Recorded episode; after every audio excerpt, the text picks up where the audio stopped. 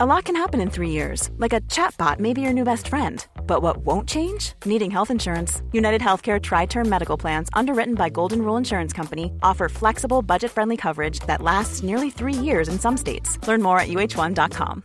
Hey, I'm Ryan Reynolds. At Mint Mobile, we like to do the opposite of what Big Wireless does. They charge you a lot, we charge you a little. So naturally, when they announced they'd be raising their prices due to inflation, we decided to deflate our prices due to not hating you. That's right. We're cutting the price of Mint Unlimited from $30 a month to just $15 a month. Give it a try at mintmobile.com slash switch. $45 upfront for three months plus taxes and fees. Promo rate for new customers for limited time. Unlimited more than 40 gigabytes per month. Slows. Full terms at mintmobile.com.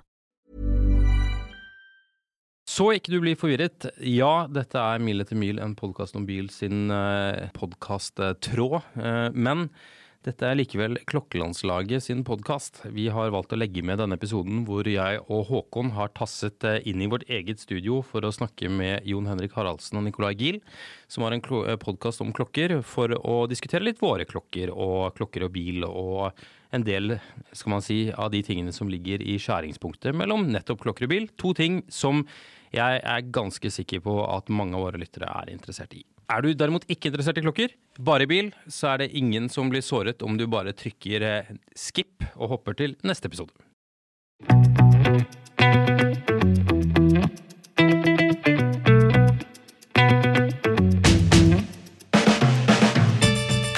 Velkommen til en helt ny episode av Klokkelandslaget, men ikke som vanlig denne gangen. For eh, jeg og Jon Henrik vi har besøk, og vi har ikke besøk av bransjefolk, vi har besøk av en annen podkast. Eller kan man kalle det en søsterpodkast? Eller brorpodkast? Uvisst.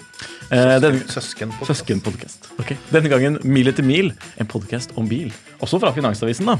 Eh, ikke i samarbeid med merke, men i samarbeid med seg selv. Eh, Håkon og Marius, takk for at dere kom.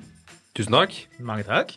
Det er jo ypperlig å ha besøk av bil også, fordi klokker og bil det sammenfaller jo ganske ofte. Jeg vet i hvert fall at Jon Henrik har interesse både for klokke og bil, og undertegnede. Mm. og litt dere også, tror jeg. Eh, ja, litt, men ikke Altså, jeg tror nok vi kanskje altså, Jeg er interessert i klokker, jeg er altså, men jeg tenderer til å bruke pengene mine på bil istedenfor klokker likevel. Og det er vel kanskje litt omvendt uh, Ja. for klokkefolket. Ja. Jeg liker folk som har teite klokker. Det syns jeg er gøy. Teite-klokker er veldig morsomt. Ja, I kombinasjon med bil. Det er gøy. Sammen med teite biler. Ja, ja, gjerne. Eks, ekstra bra. Hva er en teit bil og en teit klokke? Så vi skal snakke om klokker. Det var ikke et påskudd for at dere kunne snakke om bil. Nei, Det er uvisst, faktisk. Men uh, de som hører på nå, hører jo kanskje på gjennom Mil etter mil sin feed. Eh, men det har jo Marit forklart allerede da, i så fall. Mm. men eh, likevel, altså, vi må jo, vi må, jeg syns vi må prate om begge deler. Altså. For jeg vet at mange som hører på vår også, er jo veldig interessert i bil. Og på Tidssonen så er det sånne egne biltråder, og vi har hatt egne sånne biltreff. Eh, faktisk, eh, litt, et par år siden, da, dog, men eh, likevel. Veldig morsomt. Det er mange folk med rare biler og rare klokker der. Teit klokke. Eh, Omega Seamaster eh, Commander Bond Edition, eller hva den heter nå. Ja. Med den med 00 den, den, den teiteste før var den hvite med den 00, røde 007-logoen på sekundviseren. Jep. Men den ble jo enda teitere, den uh, nyeste Bond-klokka med sånn Var det barrel-pistolmunningen, eller hva det er for noe? Å, ja, det er Det sånn- kom, det, det var en del litt siden nyere. det, men eh, det har vært litt forskjellig. Men det som er litt morsomt med de klokkene, det er jo det at det, Ja, hvis man ser på det som en, en klokkeklokke, så er det teit.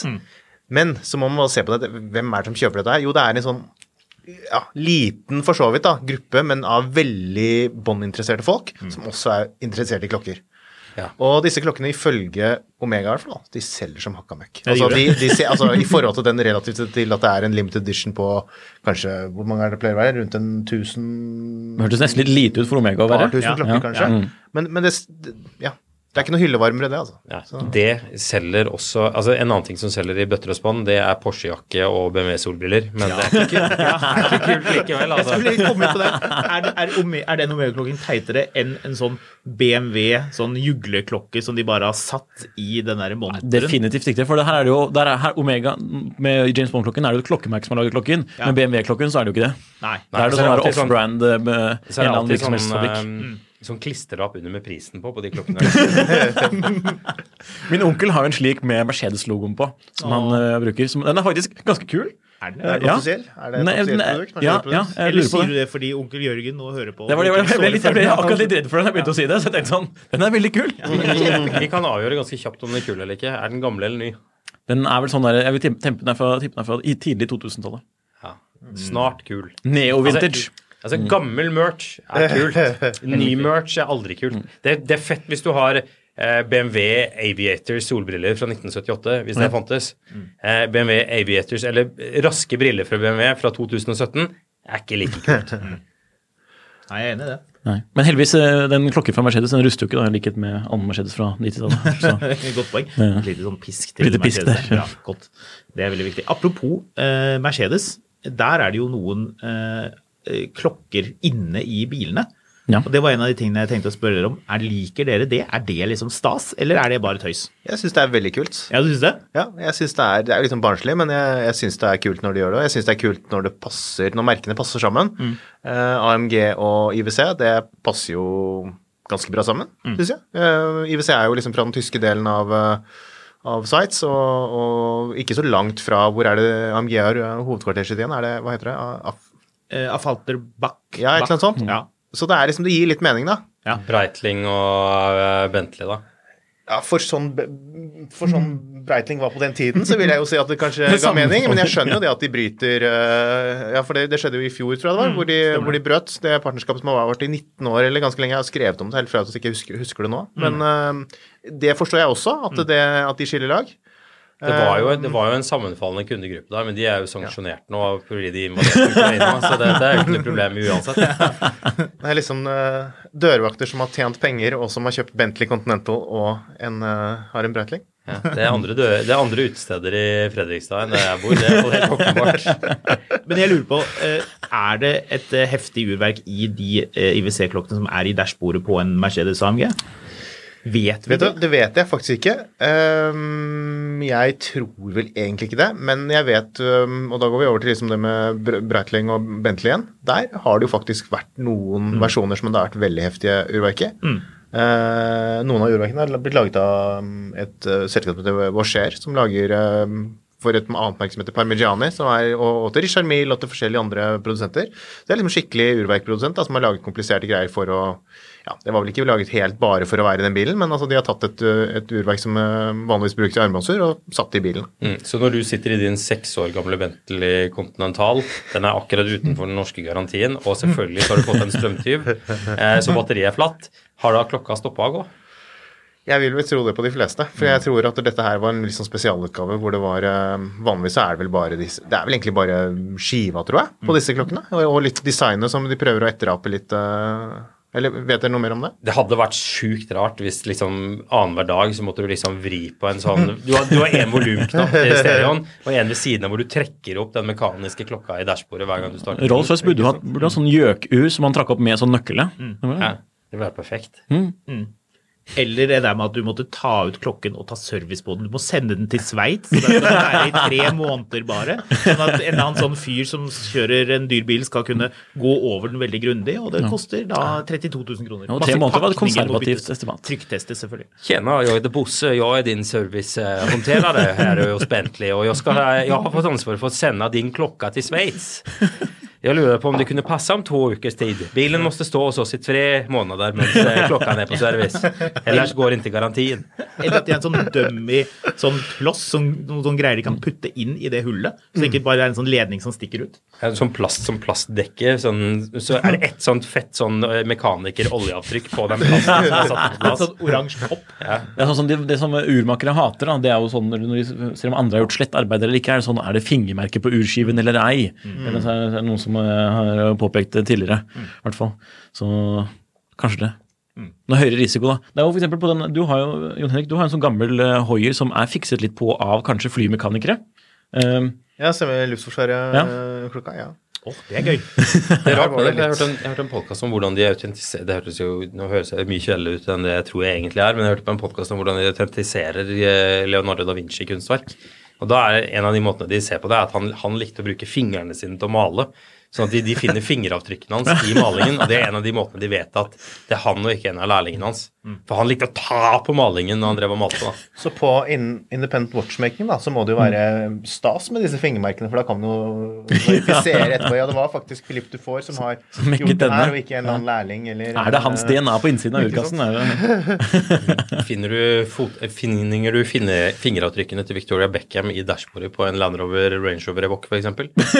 Hvis ikke, hvor mye hadde hun egentlig med den prosessen å gjøre? Var hun angivelig med på designet av den? Ja, det var, det var en eh, Victoria Beckham som hadde designet den bilen.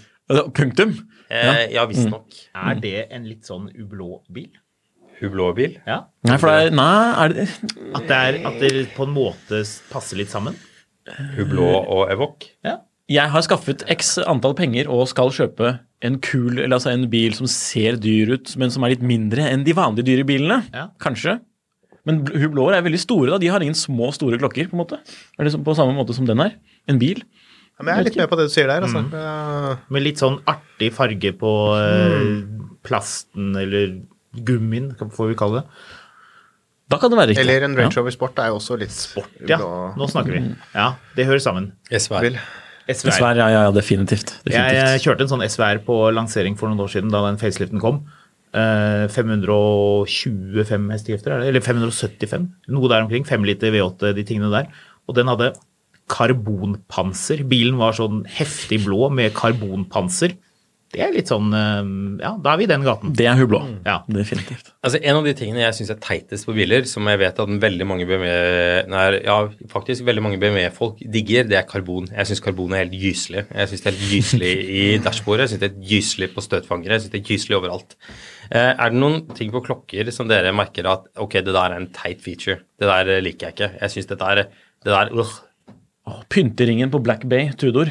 Ja, På innsiden av kronen. har vi snakket om tidligere. Snakket om det tidligere. Det er sånn pet eh, For det er en ting de bare har brukt veldig mye energi på, virker det som. Og jeg var veldig stolte av når, når de gjorde det. Jeg vet ikke om dere har sett det på, liksom på innsiden av krone, hva skal man kalle det, en hylse på innsiden av kronen. Hvor, hvor eh, kronen står litt ut, og så har man en farge der. Det er som hvis du har boble og setter på sånn ekstra krumring inne på, på stålfelgen. Ikke sant? Ja, ja, så det Det er er liksom litt for jålete, liksom. Ja. For en sånn klokke. Unødvendig. Ja. Den har jo ikke noen funksjon heller. Veldig rart. Og det er vår favorittdesigner som har designet klokken også, så dette, er, dette gir ikke mening. Nei. Men eh, sånn materialer, da. eh, Karbonfiber. Ja. Bru, man bruker det litt i klokkeverdenen òg, gjør man ikke det? Jo, jo, jo. Det er jo mye av det, og kommet veldig mye av det Ja, nå er det jo vanlig, et vanlig materiale. Eh, For 10-15 år siden så var det, var det jo ikke så vanlig. Um, Da var det jo blå. så så vi det kanskje ja, i blå igjen, og så kanskje litt i um, urskiver og sånn, hvor det var litt mer sånn um, dekorativt, liksom. At man likte det mønsteret, at det var kult. Sånn som alle disse spoilerne og små vingene og antenner og det, det som er. Eh, men eh, nå så ha, er det jo litt mer sånn um, Jeg vet egentlig ikke hva man kaller det. på noe. Forge carbon, altså kom- karbonkompositt. da, Mer sånn eh, som kanskje kasser og støper ut av. Um, Altså, jeg syns det er fett hvis det har en funksjon, men ja, for det, er, det jeg hadde lyst til å spørre om. Ja, altså- jeg kjører en bil som nesten bare er karbon. Jo, men, Ja, men liksom sånn, hvis du har en bil med fake luftinntak på siden, og den plasten som liksom viser at, at eh, som går over luftinntaket, er i karbon dette, har, dette har ingen funksjon. Mm. nei, nei, Fordi nei. altså så mye mindre veier ikke det den 10 cm med, med karbon enn plasten. Det er for å se tøft ut. Og, altså, karbon det er kult når det har en funksjon, men det, er, det ser jo ikke noe fett ut, liksom. I klokke ville bare være at det er en lett klokke. Jeg syns det ser veldig fett ut når det har en funksjon. Jeg. På Ja. bil. Ja, på bil. Fordi du har en bil Carbon forged wheels. Det er jo fest. Hva med stein? Vi hadde jo en, eh, en eh, på besøk i podkasten vår for kjempelenge siden som jobber hos Bentley, og som eh, fortalte at du kunne få steinplater inni bilen. Er det noe er Oh det, my Sk- God. Skiferdash. Ja. Tissot, tror jeg, de, de, de lagde Ja, en sånn de der stone, en, altså, stein- steinklokke på 80-tallet, tror jeg. Ja. Den er litt kul, faktisk. Ja, Den er veldig og liten. Kassen er av stein. Ja, ja, ja, ja. Så den er litt fiffig. Men er eh, den er fryktelig liten, og det er ingen Mm. som går med sånn. Men den er kul. Og så er det jo litt sånn um, skiver, da, som har vært i litt forskjellige uh, Meteoritt er jo liksom kun meteorittstein. er jo liksom noe av det hotteste nå. okay. uh, på en del. Omega bruker det litt. Omega, ja, mulig. Nå husker jeg ikke. Gjør det? Nei, eller eh, Ja, de gjør I hvert fall. Rolex, da. I hvert fall Rolex. Rolex. Ja, var det ikke nye nå som har en sånn steinaktig eller litt sånn spesiell skive som ble introdusert nå for ikke så veldig lenge siden? Det kan stemme. Eller så har man jo denne klassiske GMT-masteren da, som har Metroid-skive. Ja, det var den jeg mente. Ja. Det var den jeg mente. For det var nytt Den er, nå, var det ikke det? Ja, den kom kanskje i en ny oppgradert versjon. Nå står det litt til for Ja. meg. Den er jo i hvitt gull, ikke sant, og så har du Siste var vel Daytona med, med en sånn skive. Ja. Ja, mulig. Og den er litt sånn ekstra sånn skinne, og det liksom bytter litt lys og sånn, gjør den ikke det? Mm. Men der tror jeg det var veldig sånn leveringsproblemer. Jeg er veldig usikker på hvor mange som har, um, mange de har fått levert av den klokken i det hele tatt. Det jeg. jeg mener det var et eller annet juridisk der, ja, med, der de hentet opp denne steinen og Uetisk stein. den, Og, ja, ikke, jeg, jeg, tror det var noe sånt. Det er sikkert noen som kommer til å kommentere sint nå hvis jeg sier feil, men det, er, eh, men det som er litt morsomt i klokkeverdenen, og, og sånn er det kanskje i bilverdenen òg, det kan jeg spørre dere om, for det, i klokkeverdenen så ser vi ofte sånn at eh, materialvalg eller, eller, eller eh, ja, sånn som den steinen da, eller andre ting Ett år så har liksom alle det. Og det, og det virker som da at det er ikke pga. at de har sittet og funnet på dette selv, men da er det en eller annen underleverandør eller et eller annen, en eller annen teknologi som har blitt kommersialisert, og som har blitt da på et kostnadsnivå som er eh, greit. Og så har flere merker kjøpt, kjøpt seg inn i det, holdt jeg på å si, og, så, og bruker den leverandøren, og så har de fått det til. Er det noe sånn i, i bil at man kan se liksom på en, eh, et år at det da er veldig mange biler som brått begynner med den samme ja, type teknologi, eller eh, design feature, eller et eller annet som liksom er noe nytt, da, som, som kan være lisensiert, eller Jeg tenker umiddelbart lisemsket skinn, men uh, det er vel den eneste sånn fellesnevner som Ja. dukket opp overalt. Men det, er bilbransjen beveger seg mye mer trendbasert, da. Ja. Men Alcantara var jo, et, da det liksom kom og ble en eh, greie, definitivt, det var jo sånn typ slutten av 80-tallet, det var jo noen bil som hadde det tidligere også. BMW eksperimenterte en del med det, med den M1 og den som heter Z1, har et kjempekult, sånn merkelig interiør som er veldig, alt er sånn kledd i sånn morsomt eh, stoff. Men når det kommer til teknologi, så er det jo litt sånn at eh, bilbransjen Altså Bilmerkene som vi kjenner, samarbeider jo med eh, underleverandører. Store selskaper med mange titalls tusen ansatte som produserer for bilbransjen. Sånn som Continental, da, bare for å ta et eksempel. Vi kjenner det som dekk. Men egentlig så lager jo de masse sånn styringssystemer, og de, det, det er veldig mye som, som lages. Og så har de utviklet det for noen. F.eks. Eh, ZF, da, som lager girkasser, laget en åttetrinnskasse. Og den dukket først opp i en BMW, fordi de hadde veldig tett samarbeid. Men så dukket den girkassen opp hos andre senere, da. Så liksom det renner litt sånn hit og dit. Og det er ganske mye sånn teknologi som man kan se at plutselig dukker opp hos noen, eh, og så vil det være hos andre senere, da. Men det tar ofte litt tid. Sier de da at det er en ZF-kasse, eller har de laget et eget fancy navn og sier at den er spesiallaget for de? Eller? Ja, BMW har jo sitt eget navn på den. Hva er det? Steptronic kaller de det, tror jeg. Og så er det Tiptronic er vel hos Porsche. eh, De har litt forskjellige navn på det. Det er vel programvaren, bare. Eh, girkassen er det samme uansett. De er alltid åpne er en ZF-kasse, sånn stort sett i alle fall. Alt er jo ZF-kasse, nesten. Men, Klokkeverden er litt annerledes. Eh, Ja, men ZF er litt spesielt. Zanrad-fabrikk. Det er jo eh, et veldig gammelt firma, og de er på en måte, de leverer til veldig mange. da. Men sånn understellsteknologi, f.eks. sånn uh, luftfjæringer med flere kamre eller variabel turbogeometri, det er jo sånne ting som, som noen har. F.eks. Uh, Porsche kan komme med teknologien, presentere bare sånn oh, 'Se på oss, vi har denne kule teknologien', og ingen andre har den, he-he. Og så tar det litt tid, og så dukker det opp andre steder. da. Sånn som understellsteknologi kan vi si at, at store Mercedeser, store Land Rovere, store BMW-er eh, og Volkswagen-gruppen har det er mye likt da, når det kommer til sånn teknologi, eh, hvordan, eh, hvordan understellet liksom er lagt opp. Ja, Det ligner mye på hverandre, og det er jo ikke tilfeldig. De lisensieres jo ut i hverandre også. Helt riktig. Altså, Men er det noen ganger at det blir noe problem med det juridisk? At det er eh, noen som blir stoppet, liksom, fordi de sier 'hei, du har kopiert oss'? Ja, Det er gøy at du nevner, for det var jo et søksmål i USA. Land Rover har jo noe de kaller for terrain response, som er en sånn knapp du vrir på for å velge forskjellig som mud and snow eller rock eller gravel og sånne ting.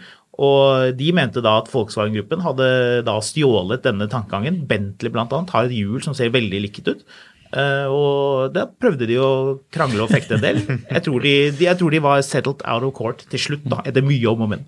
Continental lager også bilradioer, eller egentlig så lager de traktorradioer, som eh, Porsche-entusiaster har lagt sin elsk på, fordi de ser sånn festlig rett. Men er ikke de bare sånn rebrandet, eh, egentlig? Jo, jo, jo. Men det, ser, eh, men det, men det er Continental som, som nå står for det. Det er en kontinentalradio, men det er jo ment på radioer og, og jordbruksutstyr. Det er sånn Du skal ha radio i den fancy traktoren din, men fordi det har det nesten det samme oransje lyset som en 964 eller 993, så tok det den veien. Men hva når man tar en motor som er produsert av en, eh, et bilmerke, og så dukker den opp hos noen andre?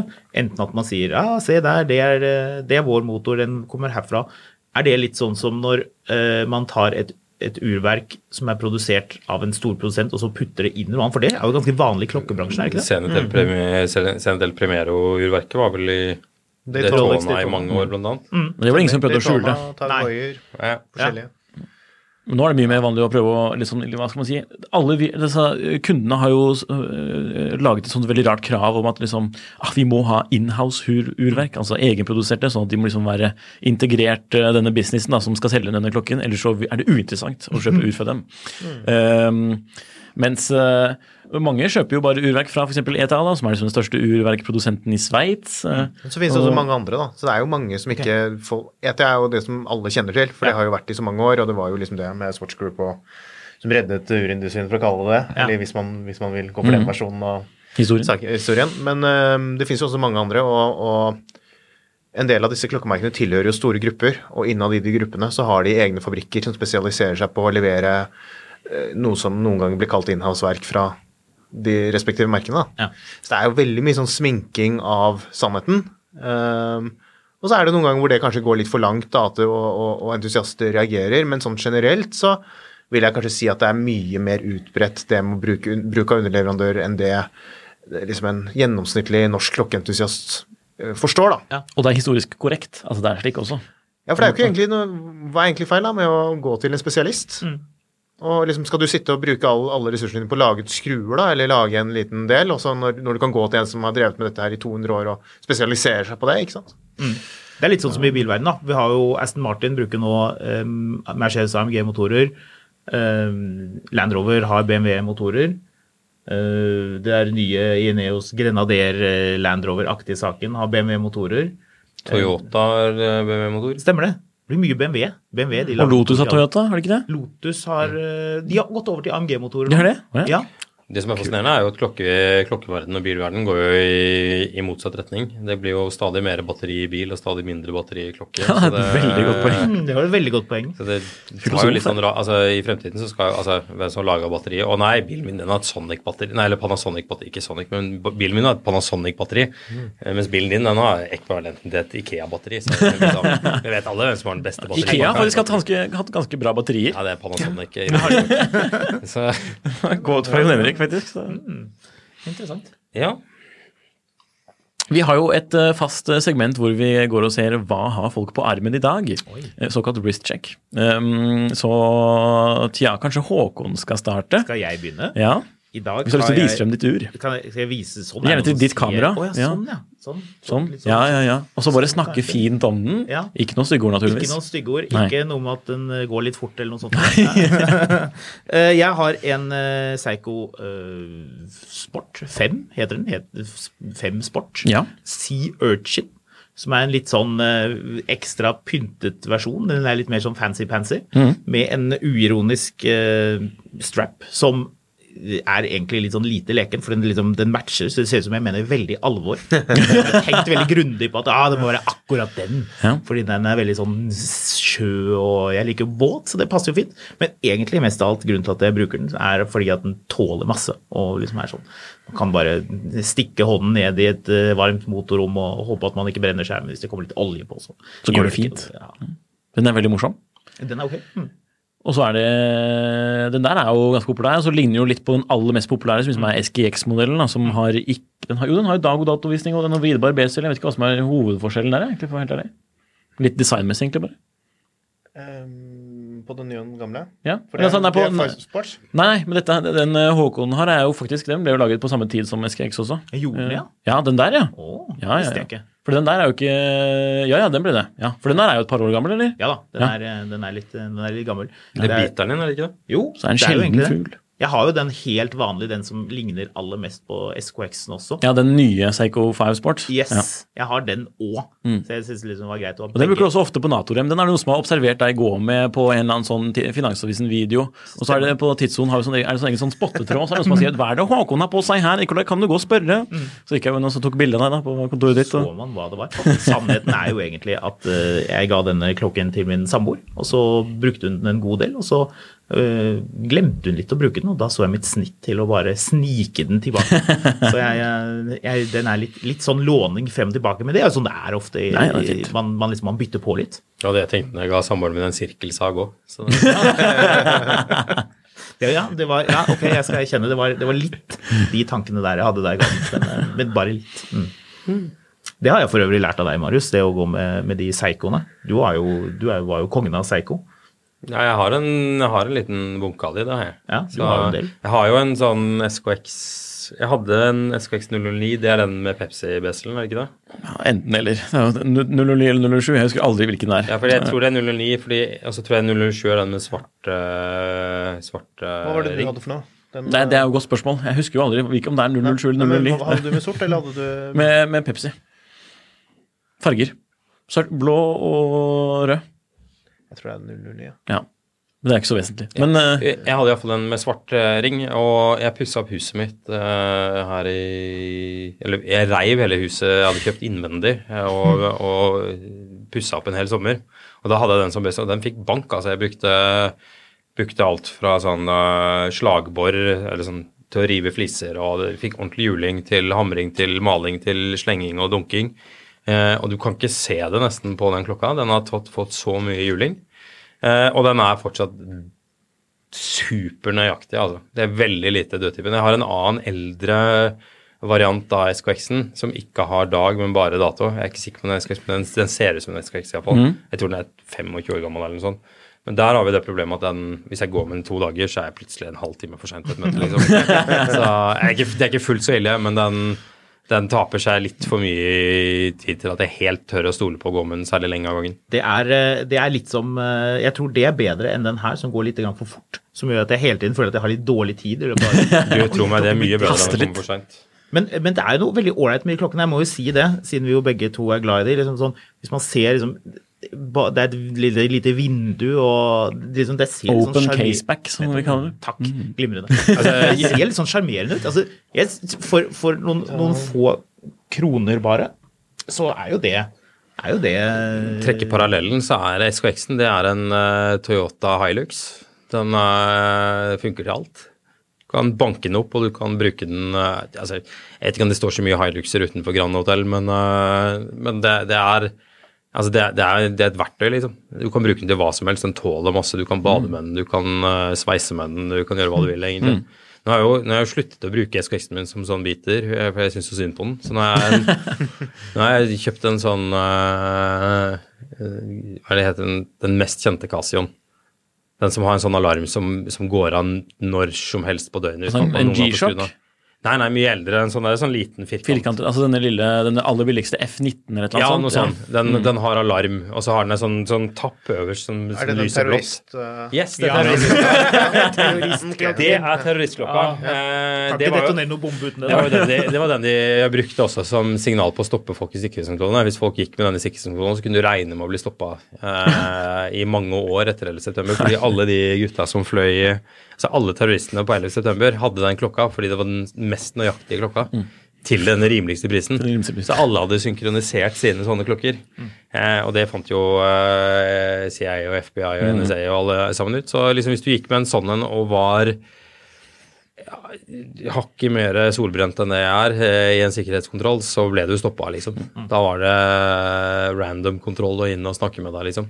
Men jeg tror det tok ganske lang tid før folk tok den koblinga sjøl, liksom. Jeg tror ikke de var åpne om at ikke du skulle gå med den. Nei. Men det er den jeg bruker når jeg nå da sveiser eller hamrer eller uh, gjør ting hvor jeg ikke det, det gjør ikke så veldig mye om den klokka forsvinner, for den kosta vel sånn 300 kroner eller noe sånt. Men du må jo vise frem det du går med i dag. Ja. Ja. Uh, skal jeg holde den opp sånn, eller? Ja, det, er ikke, Vi trenger ikke gjøre noe bygder ut av det. Altså, er så, så lenge kameraet kan få se, så ser alle de som lytter, ser jo at det også er en Omega Speedmaster. Ja, Det er- det.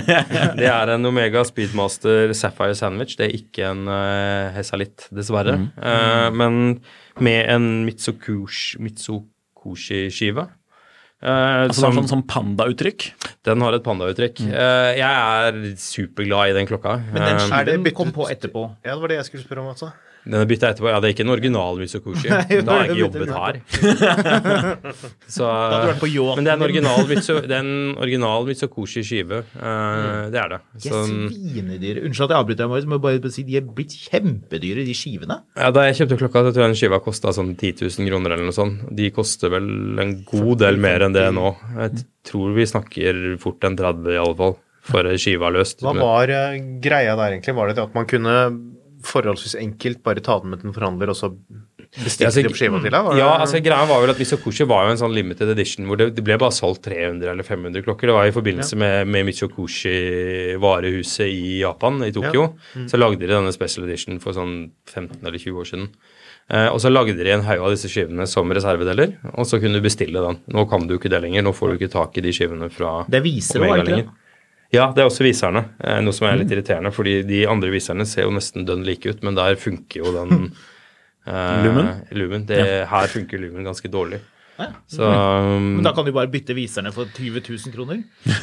jeg har de andre viserne liggende. Jeg har ja, jo den originale ja. skiva osv., så, videre, så det er, ikke, det er ikke så variert der. Men jeg har alltid likt Omega Seamaster, nei, Spinmaster. Eh, Det har, det har jeg gjort siden jeg begynte å studere, og det begynner jo å bli noen år siden. Men da jeg bodde i København og gikk på samfunnsøkonomi, så labba jeg inn og ut av en del klokkeforretninger på strøket der. Og da, da ble jeg veldig opptatt av Speedmasteren, og har likt den siden, egentlig. Så det ble i forbindelse med at jeg ble 30 at jeg kjøpte den som en sånn gave til meg selv. Så har jeg alltid tanken vært at jeg skulle kjøpe noe mer avansert, men dit har jeg ikke kommet ennå. Så Men det dukker jo opp noen sånne klokker som man syns er fascinerende, men, men liksom, det, liksom planen lenge var å kjøpe en Rolex. Det Problemet er at Rolex, stål-Rolex nå har blitt såpass dyrt at da er det andre ting jeg tenker er kanskje Andre ting enn klokker. Men har du ikke hatt Eller- en Rolex, eller husker jeg feil? Jeg har ikke hatt en Rolex. Jeg har uh, folk i familien som har flere vintage Rolexer, men jeg har ikke, jeg har ikke noen sjæl, nei. Dessverre. Så, eh, men um, Hva med en reduced? Speedmost Reduced, tristeste En såkalt moonswatch. er ikke det Den tristeste utgaven av den kjedeligste, kjedeligste klokke. Dette var jo, dette var jo et utsagn som Jon Henrik kom med, som eh, ikke gikk eh, helt hjem hos eh, Marius. Nei, jeg tenker liksom bare litt at altså, det, det var ikke så personlig. men Tanken min er liksom at når, hvis det er den første klokka folk begynner med, så er det også den klokka som folk ofte har de sterkeste følelsene til. Fordi det er altså det er som den første bilen du kjøper, liksom. Første ordentlige bilen. Ja, ja. Altså Jeg hadde mye drittbiler, men den første sånn ordentlig, ordentlige bilen jeg hadde, var en BMW 5-serie. Den var dritgammel. Det var ikke noe spesielt med den. Men jeg husker fortsatt frihetsfølelsen når jeg satt Jeg kjøpte den bilen i mai-juni en gang. Jeg husker jeg kjørte den i inn og ut av tunnelen nede ved, mm, ved operaen. Det var, det var ganske varmt. Den, den hadde sånn svært sånn gammeldags panoramasoltak og en litt sånn bråkete eksos. Ikke sånn harry, men bare du hørte sekserlyden veldig godt. Litt sånn snerr. Ja, og jeg husker jeg kjørte jeg tror jeg kjørte i to timer frem og tilbake i tunnelen her og bare hørte på bilen og bare kjente på den insane frihetsfølelsen det var å ha sin egen ordentlige bil. Og Det tror jeg er liksom litt den samme tankegangen har. Hvis, hvis, hvis Speedmasteren er den første liksom ordentlige klokka som folk unner seg, så er det også en grunn til det, liksom, og da har folk et ganske sånn sterkt forhold til det. Og Vi snakker litt om det faktisk i en annen episode, her, at det er liksom, at sånn som med Rolex Submarine også, det, er også, det gjelder Omega Speedmaster også, at det er såpass perfekte klokker at det, det blir eh, så riktig at det er eh, Nei, ikke sant? Og da Du trenger Ja, ikke noe mer er enn den liksom- Casioen vi snakka om i stad heller. Så, det, Spørs hva du skal gjøre. Så- Det veldig hva du skal gjøre. så, eh, så, så ja, ja, for så vidt, men likevel. Um, så, nei, men det er, eh, det er eh, det er en del klokker. Det er mye klokker man angrer på at ikke man kjøpte. Jeg fikk jo til, en, en klokke jeg har sjukt lyst på, er en altså Det skal sies at, at jeg er ikke så inne i liksom komplikasjonene, egentlig. Altså sånn, Jeg liker hvordan en klokke ser ut. Jeg, jeg kan kjøpe en klokke på Heritage. altså Jeg har lyst på en Tag Hoier eh, Monaco. Monaco pga. Steve McQueen og den derre hvor han går med den Jeg tror han går med den på høyre hånda mens han trekker opp kjøredressen. Ellers er det bildet bare speilet. Ikonisk reklamebilde. Ja. Altså, sånn, jeg, jeg faller for sånne ting. Ja. Altså, Hvilken skive? Blå eller eh, sort eller hvit? Eller, det fins jo litt forskjellig, gjør det ikke det? det er vel blå som liksom er den uh, det er den blå med, med den Ja, men det er noen ville med sølv skive vintageutgaver som bare er helt smashing. Kul, Det, som jeg, som jeg sier det her, og så sier jeg i det, en av de klokkene jeg har mest lyst på, er en Jeg må innrømme at jeg ikke husker nummeret det skrev ned i stad, men og den holdt jeg på å kjøpe for et par år siden. Da holdt jeg på å kjøpe den for 100, nå koster den 200 ny, så dette var litt irriterende. Men en, en Jeger eller Kult, uh, Ultra sin master Ja, den har du snakket til meg om før, Ja. tror jeg. Ja. Uh, og den irriterer meg litt at jeg ikke kjøpte. helt plain med da, Den med tidsvisning og dato, eller Altså, med noe Den har disse tre kronografene og den derre månedingsen i toppen. Og det, altså den, den tingen som gjør at jeg har lyst på den klokka, eh, bortsett fra at jeg syns navnet Jegerlig-kult er kult, er jeg, jeg liker den håpløst tungvinte tankegangen, eller hvor du gjør det så komplisert at, at hvis du er usikker på om det er dag eller natt, og klokka tilfeldigvis står på midnatt, så har den et lite hull i sekund og eller minutt og timeviser, så du skal kunne se gjennom og se om det er dag eller natt. og det tenker jeg, Så komplisert er livet mitt aldri at jeg trenger det, men jeg elsker at noen har giddet å gå til de lengdene og lage den formen for De der er kjempekule. Men det er perpetual, ikke sant? Godt Evighetskalender. spørsmål, det må ikke være Ja. det. Eller? Det skal være det, Jeg, tror jeg. jeg tror det er det, da. Jeg tror det. Den, er, Med den, indikatoren. den klokka her den, den ble fortsatt litt sånn wow. Men du som er på firkantet klokke, hva med reverso?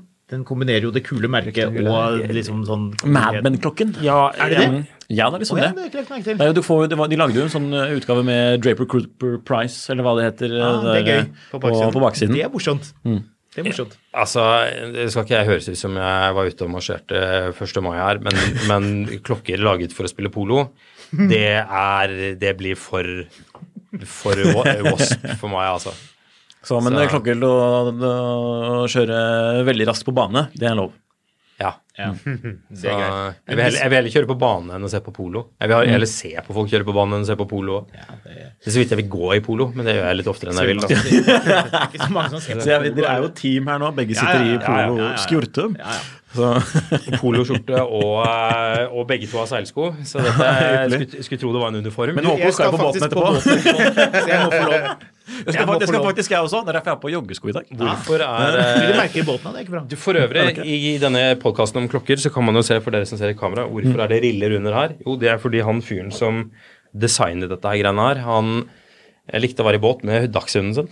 Eh, og la merke til at bikkja hans hadde jo ganske overraskende godt grep på dekk. Men det hadde jo ekstremt lav tyngdepunkt. Ja, det gjorde Eh, ja, så Han han, men han kikka iallfall på potene og prøvde å designe da skoens såle etter hundens poter. Ergo så har han dette litt sånn rare, rillete greiene. Jeg syns jo ikke akkurat seilsko er, egentlig er veldig godt å gå i, eller spesielt eh, hendig i båt. Det beste er å ta grus før du kommer til båten din, sånn at du riper opp uh, det fine treet når du kommer opp. For så, jeg husker når jeg hadde sånne Sebago, så kom det alltid sånne grus inn i disse, disse hundepote... Er bare går, jeg bare går, med sånne Hva er det for noe? Um, sånne Timberland, gule Timberland-sko. De samler jo mer eh, grus enn det traktordekk gjør. Så det er liksom, uansett hvor du går, så må du inn og så ta en sånn saks når du kommer på kontoret og vippes grus ut av skosålen. sånn som vi gjør før sommer og vinter øh, når du skifter dekk. Ja, ja. ja, ja, det må man gjøre. De er ordentlig riktig. Det er mange de som ikke gjør det. Ja. Jeg skulle til å si det har jeg aldri gjort, og så skal jeg si at jeg, jeg så en gærning som satt og gjorde det her om dagen, men det er jo åpenbart at iallfall 50% av dette rommet her gjør det. Så, Satt med en sånn brevåpner og bare latt det vippe. Ja, ja, så, god tid, så god tid kommer jeg aldri noensinne til å ha. Så, Nei, jeg synes det er, skikkelig drittjobb, men jeg har alltid blitt pisket av øh, noen i familien til å gjøre det når man bytter. Vasker dere dekket nå, da? Veldig godt. før man Naturligvis. tar- tar- Alltid. Hver dag. Ja. Men faktisk, ja, no sier joke. jeg ly og lyver til kamera. Det å vaske dekk på vinteren, siden vi skal være litt seriøse her nå, så må jeg jo bare understreke at eh, hvis man har dårlig grep på vinteren, på vinterføre Dette er jo ikke tull, og det høres helt sånn latterlig ut, men men, hvis man vasker dekkene Hvis du syns at det er såpeglatt, du bare skjønner ikke, jeg har ganske nye dekk, bilen er ok, og så skrubber man dekkene med en eh, svamp man kaster etterpå, det hjelper faktisk veldig. Så det var et lite biltips der. Jeg liker det at du sier liksom at man skal kaste svampen etterpå. Ja. For da tenker du liksom at det, ikke den skal brukes på noe annet. Nettopp. Ja. Litt, eh, litt vesentlig. Men siden det nå likevel er snart sommer, eh, den perfekte sommerklokken Jeg var litt sånn nysgjerrig på hva dere syns, for jeg har én. Jeg er nesten litt over i, over i Wristcheck her. Ja, for da Ja, kan jo Henrik ta jeg har jo på meg min, eh, det jeg tenker blir min uh, sommerklokke. Og det bestemte jeg meg for egentlig når jeg så den ved lansering. Og dette her er jo en veldig vakker uh, plast. Det er veldig Det er en ganske ny modell fra Maurice Lacroix som heter Icon. Som ja, jeg, jeg, jeg syns det er fine klokker de i stål også, men det er ikke det som er favoritten, for jeg føler det blir litt for mye sånn rip-off av Den ligner jo veldig på en uh, viss klokke. en. Men jeg skjønner, jeg skjønner appellen med det. Det er kjempefine klokker og kjempebra byggkvalitet og alt det der. Mm. Dette er en plastikklokke som er laget av sånn resirkulert, plast. For det er også en sånn greie som har blitt veldig hot i klokkeverdenen nå det det siste året. Eh, Et selskap i Sveits som heter Tide, som samler inn plast fra havet, og så støper de om og så Kult. lager råmateriale. Mm. Så det har vi sett av flere klokkemerker faktisk har begynt med. Mm. Så er det en eller annen 28 år gammel eh, fyr som heter Torbjørn, som driver dette firmaet for å redde verden. med en sånn, han har sånne sånn kjempetråler.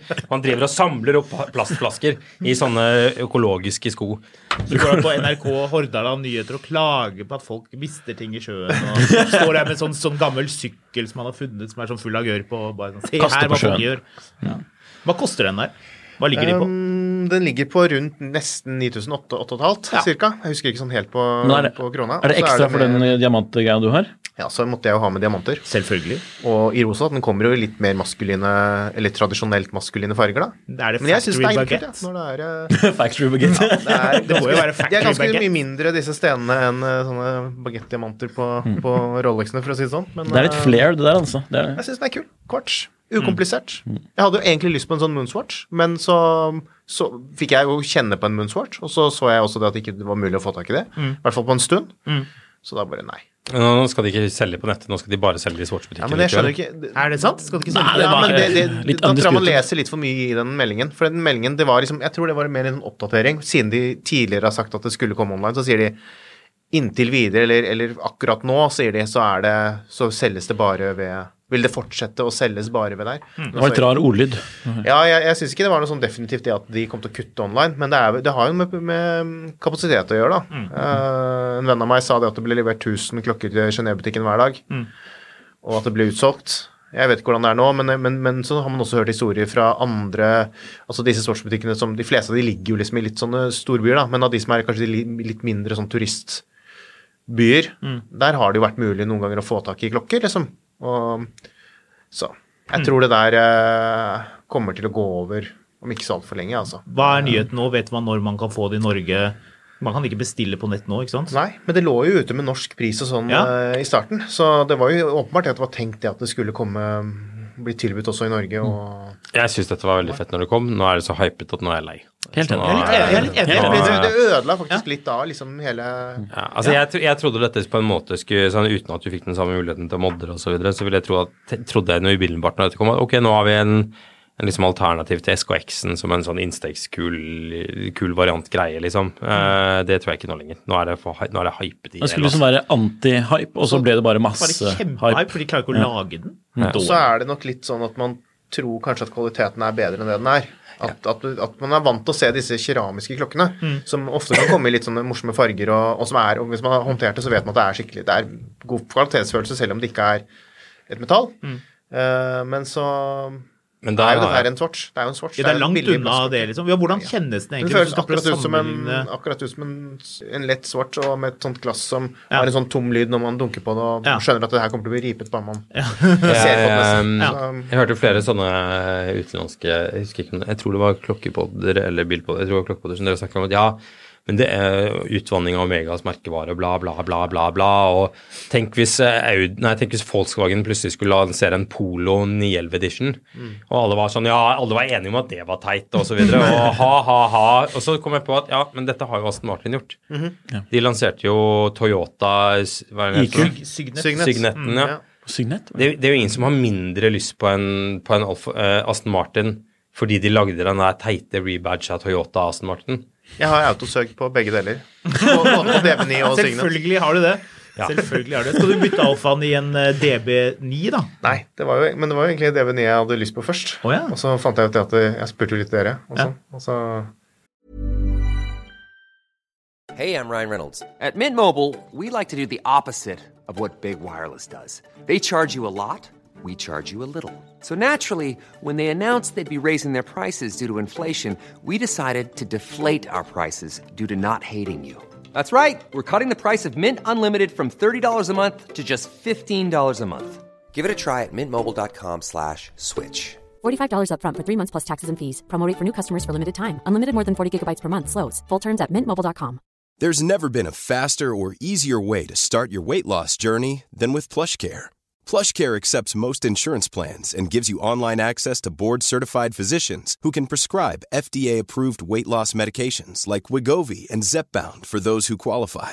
Take charge of your health and speak with a board-certified physician about a weight loss plan that's right for you. Get started today at plushcare.com slash weight loss. That's plushcare.com slash weight loss. plushcare.com slash weight loss. Jeg, har jo, jeg liker jo bil, men jeg har et litt sånn avslappet forhold til bil. Sånn, jeg kan jo ikke så mye om, om liksom det, det å eie bil og, og vedlikeholde bil og skru på bil og den biten der. Så da kjøpte du den minst kompliserte bilen du fant? Du kjøpte en Alfa Romeo 4C? Ja, kjøpte jeg en bil som er hvor, hva er det jeg pleier å si, som Alfa Romeo, som jeg er kjent for å lage veldig bra kvalitet, eh, gjør noe de ikke har gjort på veldig mange år. Lage en skikkelig en sportsbil som blir satt sammen av Maserati, som jo også har et fryktelig godt uh, rykte for høy kvalitet. Så- Bra teknikk, kanskje skrudd litt sammen av folk som tar litt lange lunsjpauser. På den annen side, en 15 år gammel britisk bil med 12-sylindret motor, det er jo ikke komplisert. Det, det, det, varer, det. Nei, det, det, var jo, Ja, ja, ja. det, var- det, var jo, det var jo litt sånn Ok, hvilke, hvilke pistol skal jeg putte ett skudd i og snurre, snurre kammeret i her? Det, er jo- russ, russisk rulett med egen privatøkonomi uansett hvilken vei du hadde gått hadde gått ruster ikke, da. Og det er sånn som, Ja. som jeg som er kanskje sånn, og det er kanskje litt sånn som dere og det, og det jeg lurt litt på når jeg hører på podkasten deres. at dere er, Det virker ikke som om rust er noe som dere er så veldig redd for. Men det er sånn som jeg som ikke har så peiling på bil. da. Rust det er liksom det man tenker på er liksom den store skrekken for alt. Jeg har brukt to uker på å sveise en Range Rover Classic. Det har jeg sett på Instagram. Det gjør at jeg er ganske lei av rust. I går, Svein, i går var jeg nesten ferdig med å skjære ut all rust. Eller i dag, går var jeg ferdig med å skjære ut all rusten. Jeg var ferdig med å pusse, jeg var ferdig med å finne, få plass alle bitene. Og så er det én sånn der forbanna sånn, To sånne plater som skal liksom slå sammen. Så jeg denger de med en slegge, og så oppdager jeg å ja, det var mer rust her, ja. Så måtte jeg skjære ut mer. Så det, er liksom sånn, det, var, det var tre timer i går hvor jeg skulle sveise, hvor jeg egentlig bare sto i garasjen med en sånn øh, sånn øh, stikksag og sagde ut metall. Det, det er ikke akkurat som å sage i, i fiber, altså, eller sånn sponplater. Det, det blir ikke så nøyaktig som du vil, altså. Så, Du lærer mye, da. Du lærer at ikke du ikke gidder rust, altså. Nei, men det er min eneste regel når jeg kjøper bruktbil, er ingen rust. Ingen rust. Det kan være så mye mekanisk dritt, som, eh, men ikke rust, vær så snill. Ja, så det er sånn du endte opp med en eh, hvit Saab 900 ingen vil ha. Ja. Den var rustfri, da, Ja, merke. Den er veldig rustfri. Veldig fin rustfri. Kjøp, kjøp. Fin sommerbil, da. Hva er din uh, sommerklokka? Min sommerklokke, det er et godt spørsmål. Jeg har eh, jeg, Guilty pleasure sommerklokke. Guilty pleasure sommerklokke. Ja, det er, vil vi blir bli kjent med det, det, er- det er FB Jorn Elegant. Uh, det er jo kvartsklokken til FB Jorn, som er et sånt independent Sommersnobberklokke. snobber- Sommersnobberklokke. Ja. Så jeg som jeg ikke har råd til, vel merke. Hva koster den? Eh, Den, koster, den kostet vel egentlig under 200, men nå er de plutselig fått sånn hype på disse også, så de koster jo mangegangeren det der, da. Så ca. Fire sabber. Ja. Eller eh, pluss pluss ganger ti. Røftlig. Så det er litt usannsynlig. Ellers så ville han, Hvis det hadde vært unlimited med penger, så hadde jeg gått for en Richard Mill Bonbon, som er sånn godteriversjoner de gjorde av klokkene sine. Som er veldig veldig morsomt, og klokker skal være morsomt. Så det er liksom Mm. det jeg eh, tenker på å kjøpe klokke. Men eh, vet du hva, jeg vet faktisk ikke hva jeg skal ha på i sommer. Eh, Mm. Jeg pleier bare å bruke de vanlige klokkene mine.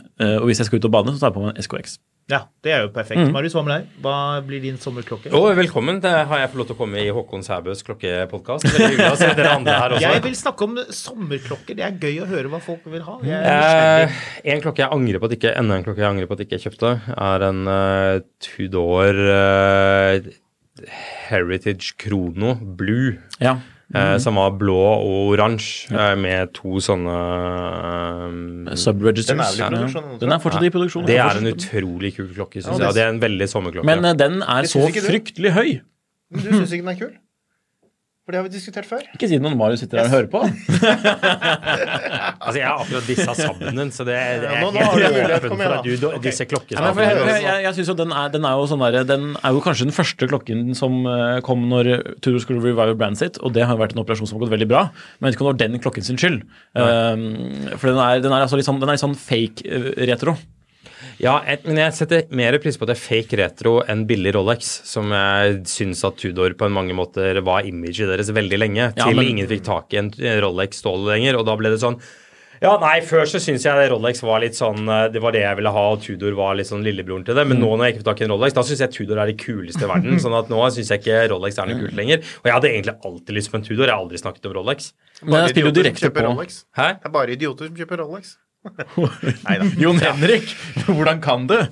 Så, nei, men altså sånn Jeg, jeg syns studioer er kult, men jeg syns ofte det ble sånn Det var, var det Black Baden heter? Denne Denne Submariner lookaliken, som er en dritbra klokke, men jeg, vel, litt for lenge til Rolex gikk så amok som det gjorde, så var det markedsført som en sånn light-utgave av en Rolex. Jeg vet ikke om det var akkurat det. altså Det var det, mye mer av det før i tiden, hvor Submariner fra Tudor faktisk så prikk like ut som Ja, ja, Rolex sant? Men, det, det, men det er derfor litt som jeg har litt sansen for denne heritage-kronen. Men det skal sies, Mm. jeg har ikke prøvd den på armen. Sånn, jeg vet ikke hvordan den er på Den er armen. så høy. Nei, Den er bare så høy. Så eh. Nei, den er kul. Jeg skjønner hva du mener. For den er, en, den er mer en Ok, det er en kopi av en gammel klokke, eller en sånn ish-kopi, ny, nytolkning, men det er, en, det er en Tudor. Det er en klokke som ikke Rolex har noe som noe De har ikke noe som ligner den.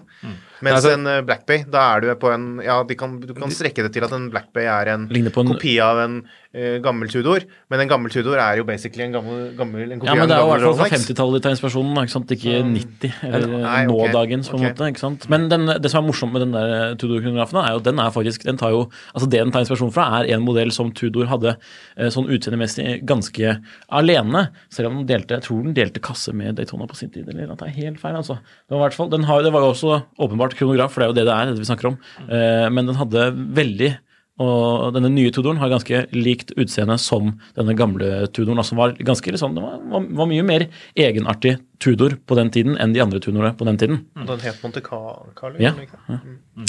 Dere snakker mye om hvilke klokker dere har lyst på, og det gjør dere ved hver podkast på en måte, men eh, det, Håkon, har du noen podkast Nei, har du noen klokker du sitter og, og sikler på? Jeg det er jo skal- en spalte vi har, faktisk. Er det det? Med nye klokker og nye klokker som fanger vår oppmerksomhet. Eller markedsrapport. Vi har skjært barn av mange navn. Mm. Og det er jo en egen spalte, så takk. Ja. Jeg har, jeg har, to, jeg har to klokker etterpå jeg kan nevne. Ja. Jeg må bare si, runde av sommerklokkepraten. Ja. Og da vil jeg si eh, en klokke jeg har alltid vært glad i, som jeg syns er kul, er den der eh, Rolexen med batteri. Oyster Oyster Quartz. Ja. Eh, det syns jeg er en fin eh, sommerklokke, for den er litt sånn useriøs og den er litt sånn tøysete. Og hvis man havner i prat med noen, som man jo gjerne gjør om en klokke, så kan man jo på en måte liksom avvæpne situasjonen litt ved å fortelle at dette er jo den, den batteriversjonen som er litt sånn rar og annerledes. Så kan du sette på litt rappmusikk som uh, sier 'Rolex don't tick', og så kan du si Men akkurat denne gjør det. Ja.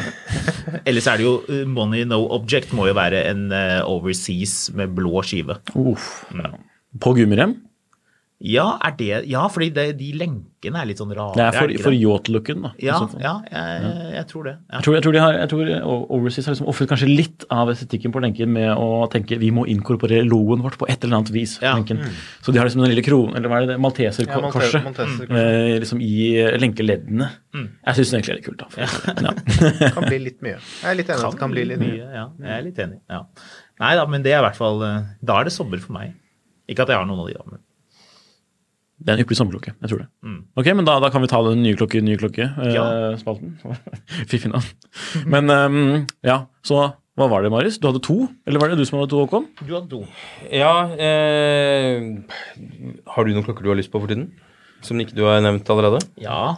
eh, Jeg har jo en liten guilty pleasure, og det er jo eh, Jeg har jo jobbet med biler også. Eh, Og dette er jo da klokken som heter eh, Mm. Så dere kan jo gjette på hvilken klokke det er. Vil dere gjette? Two-tone sub? Two-tone sub. Ja, ja. Sunburst blå skive. Men i den nyeste generasjonen, eller? eh, Nei, det er ikke så viktig. Ikke så er jeg trenger være 41. Men uh, det, er, det må jo være den ultimate. Men siden vi nå snak- snakker om ny klokke, da, så kan man jo sikkert si den, den nye. Den, mm. den ser jo Og den aller nyeste? helt Er det, lik sånn, er det bluesy? Ja, det er vel det den heter, er det ikke det? Den forrige, forrige, Den forrige, generasjon kalte ja. i hvert fall det. Jeg vet ikke om de kaller den fortsatt det. Vi kaller den bare bruktbilselgeren. For Ja. det det. Og alle som blir støtt av det, de, eh, de har ikke noe ironi i det hele tatt, for man må ha det for å gå med den klokken.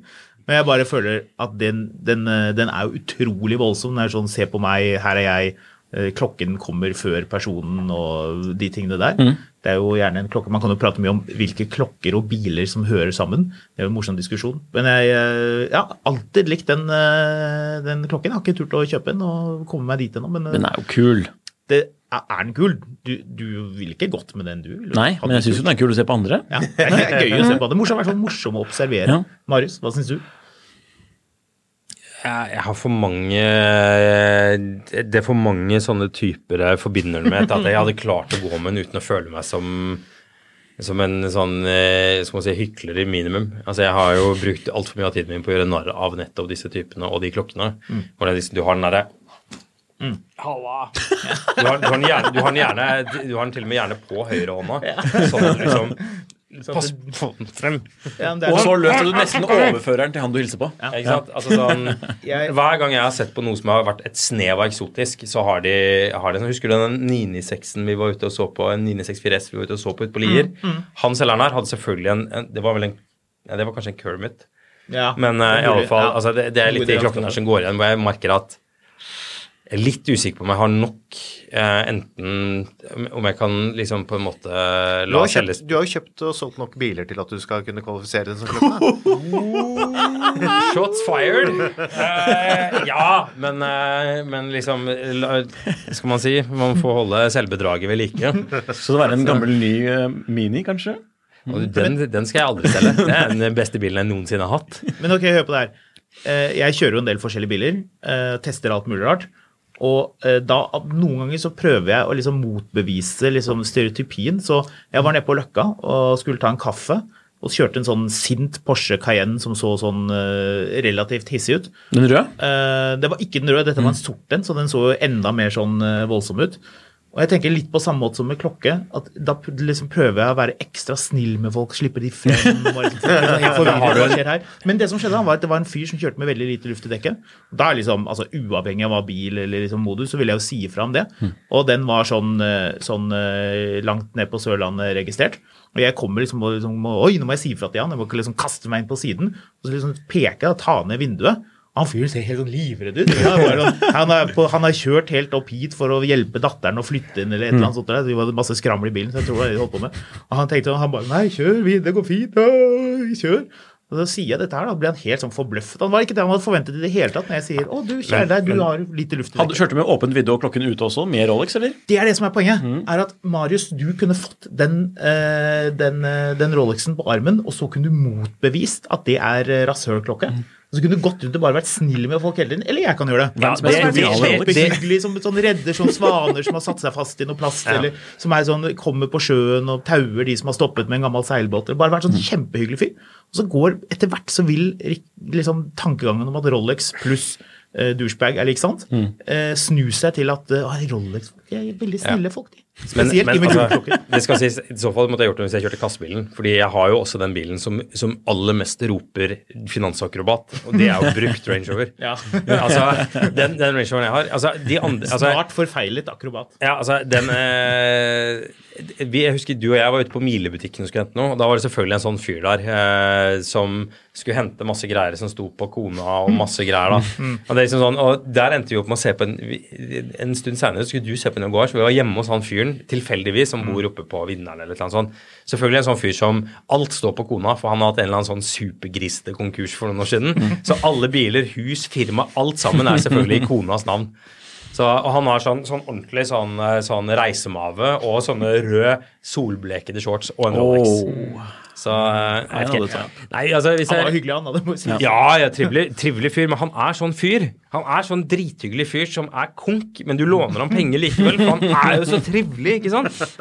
Så, men eh, eh, Nei, altså hvis jeg, hvis jeg liksom Money no object lite grann, altså sånn Der er jeg akkurat nå med, med små barn og husprosjekt og masse rot, så er vel de, den bilen Nei, den klokka jeg hadde, hadde liksom Hvis jeg skulle unne meg noe sånn skikkelig, så er det en Senetel Primero. Um, Den aller nyeste? Eller- en av de. Eh, Der er jeg ikke så For den aller nyeste ser jo litt annerledes ut. Det Ser jo litt ut som en Daytona. Jeg liker, Ja, jeg, det var litt rart, jeg liker den looken som er sånn ca. ti år tilbake i tid. Ja, jeg vet Ja, det. den er fin, den er det vanlige. Ja, den er ganske det det for? Tricolor. Primero Kronomaster? Ja, det stemmer. Ja. Er, er det en klokke vi kan være enige om alle sammen at vi liker?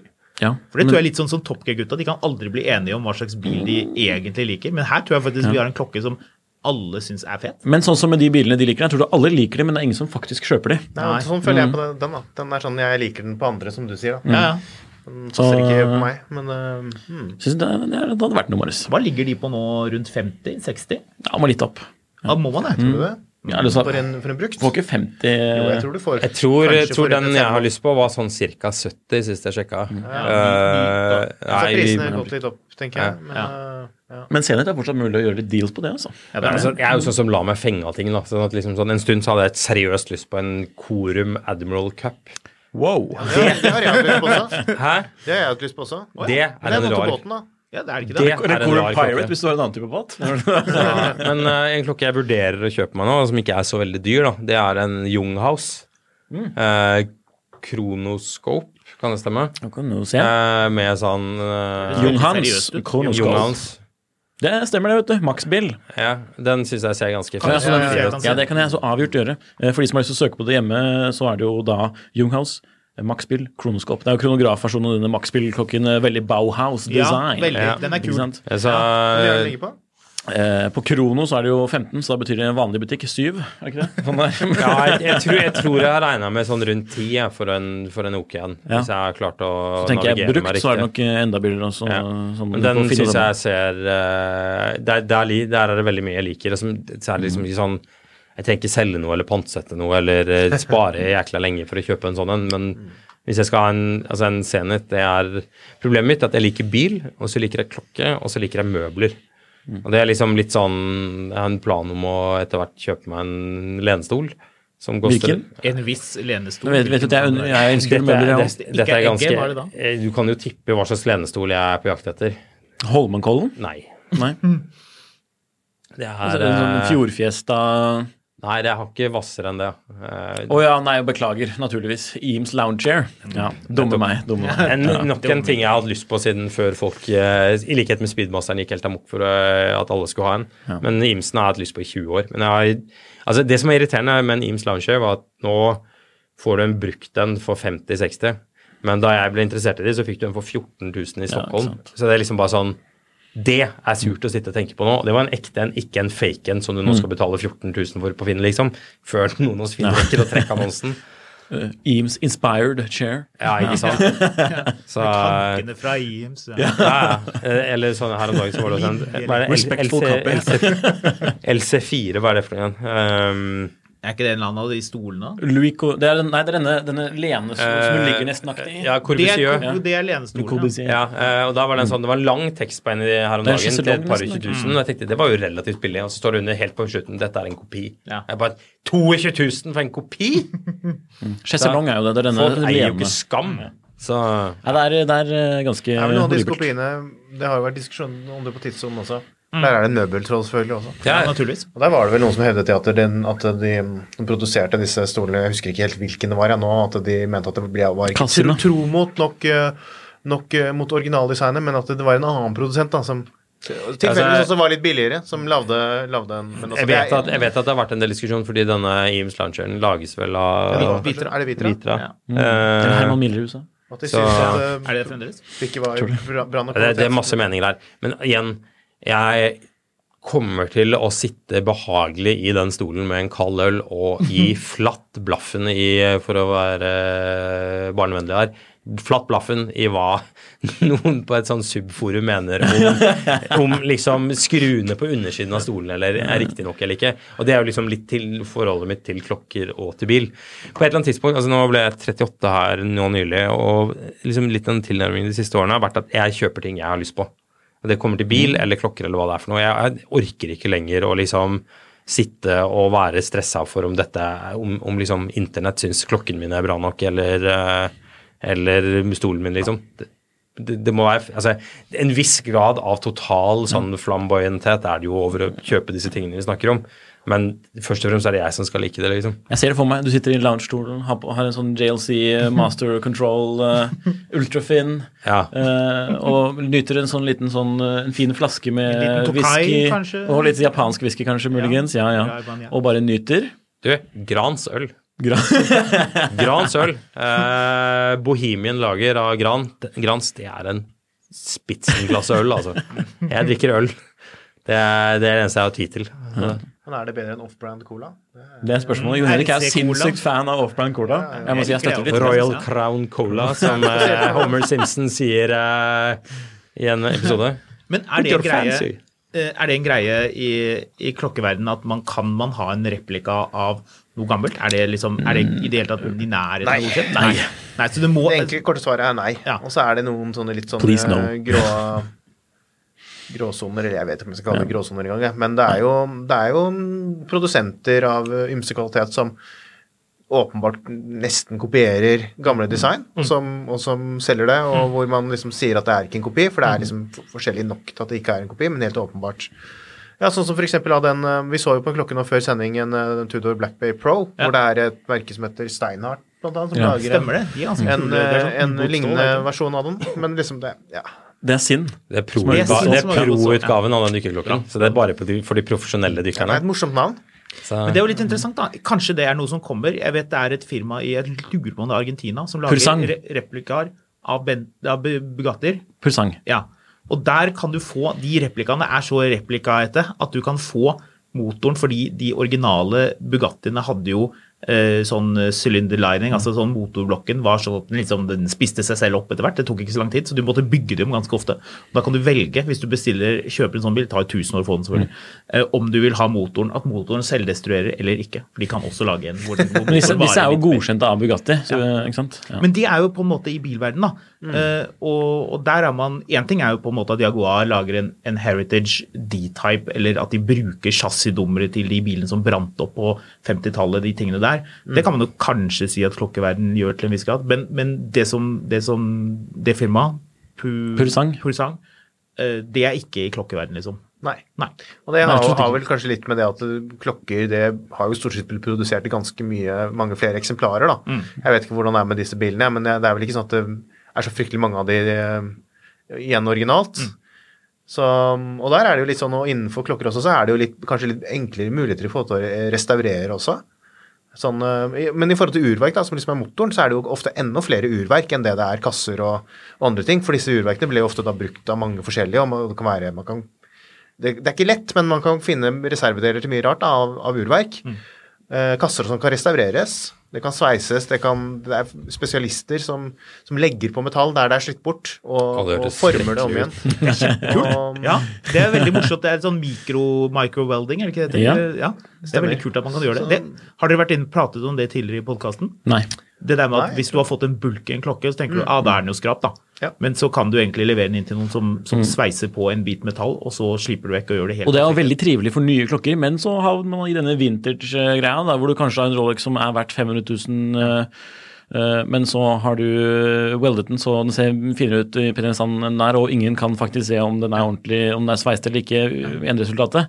Og da er den verdt 700 000 istedenfor, ikke sant? Ja. Så er det jo mye lettere å presentere den som en original klokke Ja. med sveist, Ja. eh, istedenfor denne ærlige originale klokken til 500. Ja, ok, Så man skal passe litt på, da. Man skal passe meget på. eh, Tenk hvis det prinsippet hadde vært på bil. da. Du, ja. du skulle kjøpe deg en uh, 964 Turbo, og så går du og ser på den og bare Nei, du, den er altfor fin. Du har ikke en som er bulket? sånn at jeg vet, jeg Kommer på hvem som har bulket. Hvis det er, hvis det er Fangio som har bulket den, Marius, da er det bra. Hvis det er, hvis det er hans sigarettmerker i, i taktrekket, da er det i orden. Ja, ok. Altså, spørs hvem det er som har grisete i bilen. Nei, det er, det er race-made bulk. Ja. Ja. Men hva med sånne biler, da? Hvis det er, hvis det er eksempel biler som har vært eid av som går på auksjon, for eksempel, da, som har vært eid av noen kjendiser, altså noen kjente folk. De som kjøper disse bilene, ehm, for det er jo ikke alltid disse bilene kanskje er tatt like mye godt vare på alle sammen. Er det da liksom vanlig at de restaurerer de helt og prøver å få det liksom helt perfekt? Eller er det noe i det der at det er slitt sånn som denne personen da har brukt gjenstanden? Mm. Noen biler som kommer på auksjon, er jo sånn type sånn barn finds og sånn. Ikke som er eid av fancy personer, men som bare har vært urørt veldig lenge. Ja. Av og til så auksjonerer du bort de bilene akkurat sånn som de er. Punga, møkkete, at det er liksom gammelt støv på bilen. At liksom ingen rører bilen. Men da restaurerer jo den nye eieren bilen. Kanskje, eller kanskje man ønsker å bevare den akkurat slik. At man ikke gjør noen ting med karosseriet, at man går gjennom alt det tekniske. Men at man ønsker å ha den fordi den har liksom stått så lenge. Okay. Men når det kommer til, eh, til kjente personer, ja, definitivt. Da vil liksom man liksom Marilyn Monroe har kysset eh, dashbordet, da. Jeg vet ikke. Det, det var ikke dashbordet jeg trodde hun skulle kysse. Altså. Kyss, ja, det, noe, var vel ikke derfor som hun endte opp med å bli tatt livet av. Ja, noe som ikke ble trukket bokser over etterpå. Så uansett, hvis det er noe sånt noe, uh, ja, definitivt. Det, er, det kan være kjempeviktig. Dokumentasjon og sånne ting. Folk digger det jo hvis det er en eller annen spesiell person. Ikke sant? Altså, det er jo Men sånn- bevarer de det da, i den standen? Som, Ja, da kan man fort finne på å gjøre det. Ja. At, at man ikke gjør noe. Det kommer veldig an på hvem personen er, uh, for hva man gjør. Uh, men det har vel vært noen ganske spektakulære auksjoner. Det var vel det var- altså, En ting er jo at Paul Newman Daytona er et konsept, men Paul Newman Volvo Hva er det for noe? 740 eller 940 med 940. sånn Mm, 940 850, tror jeg kanskje. Nei, nei, det, det nei, det er, nei, det er 940. Um, eller 960. Med, den- den, med, med med denne Chevy-motoren. ja. Altså, den ene av de gikk jo for en helt sånn komisk pris. Det er veldig morsom den uh, Communities and Cars Getting Coffee for øvrig, med han Dave Letterman, som ble ringt opp av uh, Dave Letterman ble ringt opp av uh, Paul Newman og spør om han vil ha en Volvo. Han er litt sånn satt ut for det, Paul Newman, så han bare ja, ok. Ja, du må bestemme deg nå. Og så ender han opp med å kjøpe denne absurde lilla 960 stasjonsvognen med sånn 300 eller 400 hestekrefter i. eh, fordi Paul Newman spurte om han ville kjøpe den. Han har ingen interesse av bilen eller noen ting som helst. Men Hadde Paul Newman eget Volvo-forretning? Eller noe sånt? Var det? Så jeg husker ikke. jeg mener altså Det var et eller annet, han drev med mye rart. Så han lagde forbausende få filmer i forhold til hvor stor han egentlig er i ettertid. altså. Men du er enig i det, Marius, at et, liksom sånn, hvis det er eh, Steve McQueens rumpeballer i støvet, så ville du ikke liksom kostet det vekk? Ville du vel? Jeg vet ikke. Jeg har veldig sjelden vært opptatt av at den har vært eid av en kjent person. Altså det, det appellerer ikke til meg personlig i det hele tatt. Så at jeg syns det er veldig vanskelig å ta Men det at man i det har den diskusjonen, da, det tyder jo i hvert fall på det. For at, ikke, at det er en forskjell. For i klokkeverdenen, hvis det hadde vært eid av en eller annen eh, ja, klokken til Paul Newman, da, så hadde man ikke polert eh, nei, nei, eller, shinet, shine. Bare latt det være helt Det gjør man jo ikke uansett, på en måte, når de er i en viss alder. Nei, ikke sant? Gjør man det uansett ikke? Skal man ikke gjøre det? Nei, man, man, man skal ikke polere sine gamle klokker, spør du meg. Men altså, det er ingen- ingen av auksjonshusene som tør som- å gjøre det Nei. på en sånn historisk klokke som er eldre enn 30 år gammel. I hvert fall ikke de som har hatt en sånn eier. For det er jo liksom mye av poenget poenget det at den har vært eid av denne personen, og den, det er derfor den ser ut som den gjør. Ja. Hvor kjent må man være før man ikke begynner å polere? Tja, jeg, altså, jeg ville jo ikke gjort det uansett om den var 30 år eller eldre. Ikke Ikke? sant? Eh, hvis, det er en, en- hvis det er en eh, vinterspill, en veteranbil, en sånn veteranklokke, Ja. ville ikke gjort det. Nei. Men hvis du kjøpte en tre år gammel klokke som er brukt, og den har noen dings eller liksom er sånn Jeg hadde vært mer tilbørlig for å gjøre det, men jeg hadde ikke hatt noen sånn veldig behov for å gjøre det, egentlig. Jeg har kjøpt en klokke som Jon Henrik har hatt før, som har ganske mange bulker, som jeg ikke har giddet å gjøre med. Han er jo en kjent person. Ja, han er en veldig Ja. kjent person. Ja. Så den på Henrik auksjon jo- hadde den gått for store beløper. Ja. Mm. Så, eh, så det hadde vært artig. Tenk deg om dine klokker etter hvert blir uh, mye verdt fordi det er du som eier dem. Det sto jo faktisk det på en annonse en gang, at jeg hadde eid en, eid en klokke. Men da var det også en annen kjent eh, Husker du det? Nei. Men da var det også en annen kjent eier, da. Mm. Tror det var den, ja. Det Men det er morsomt. Hadde skrevet i annonsen. Dan Børge Akerø og Jon Henrik Haraldsen har eid eh, Har begge to eid denne Casio G-sjokken. Tande P har båret dette uret. Det er en veldig fin ting å ende på, tror jeg. En god note. Så kan folk eh, sette Nå skal jeg sette automatisk søk på Finn etter Jon Henrik Haraldsen. ja, da, men eh, vi takker at dere kom, Og jeg skal sette Nicolai Gill, og så dukker det opp bare masse sånne gamle Masse rare møbler. og. Sabdeler og fillerier. Please buy. Må hentes. Ja, ja, men eh. Sender ikke! Kun kontantbetaling. Nei, men eh, Herlig. Takk for at dere kom. Eh, dere som hører på, har hørt på en episode av Klokkelandslaget, en podkast fra Finansavisen i samarbeid med tidssonen.no. Eh, hør på våre andre podkaster, og spesielt da Mil etter mil, for det er jo der eh, en podkast om bil hvor Håkon og Marius er fra. Og så har vi jo sånn vin, ukens vintips, eh, gründerpraten og masse andre morsomme ting. Eh, takk. Hei.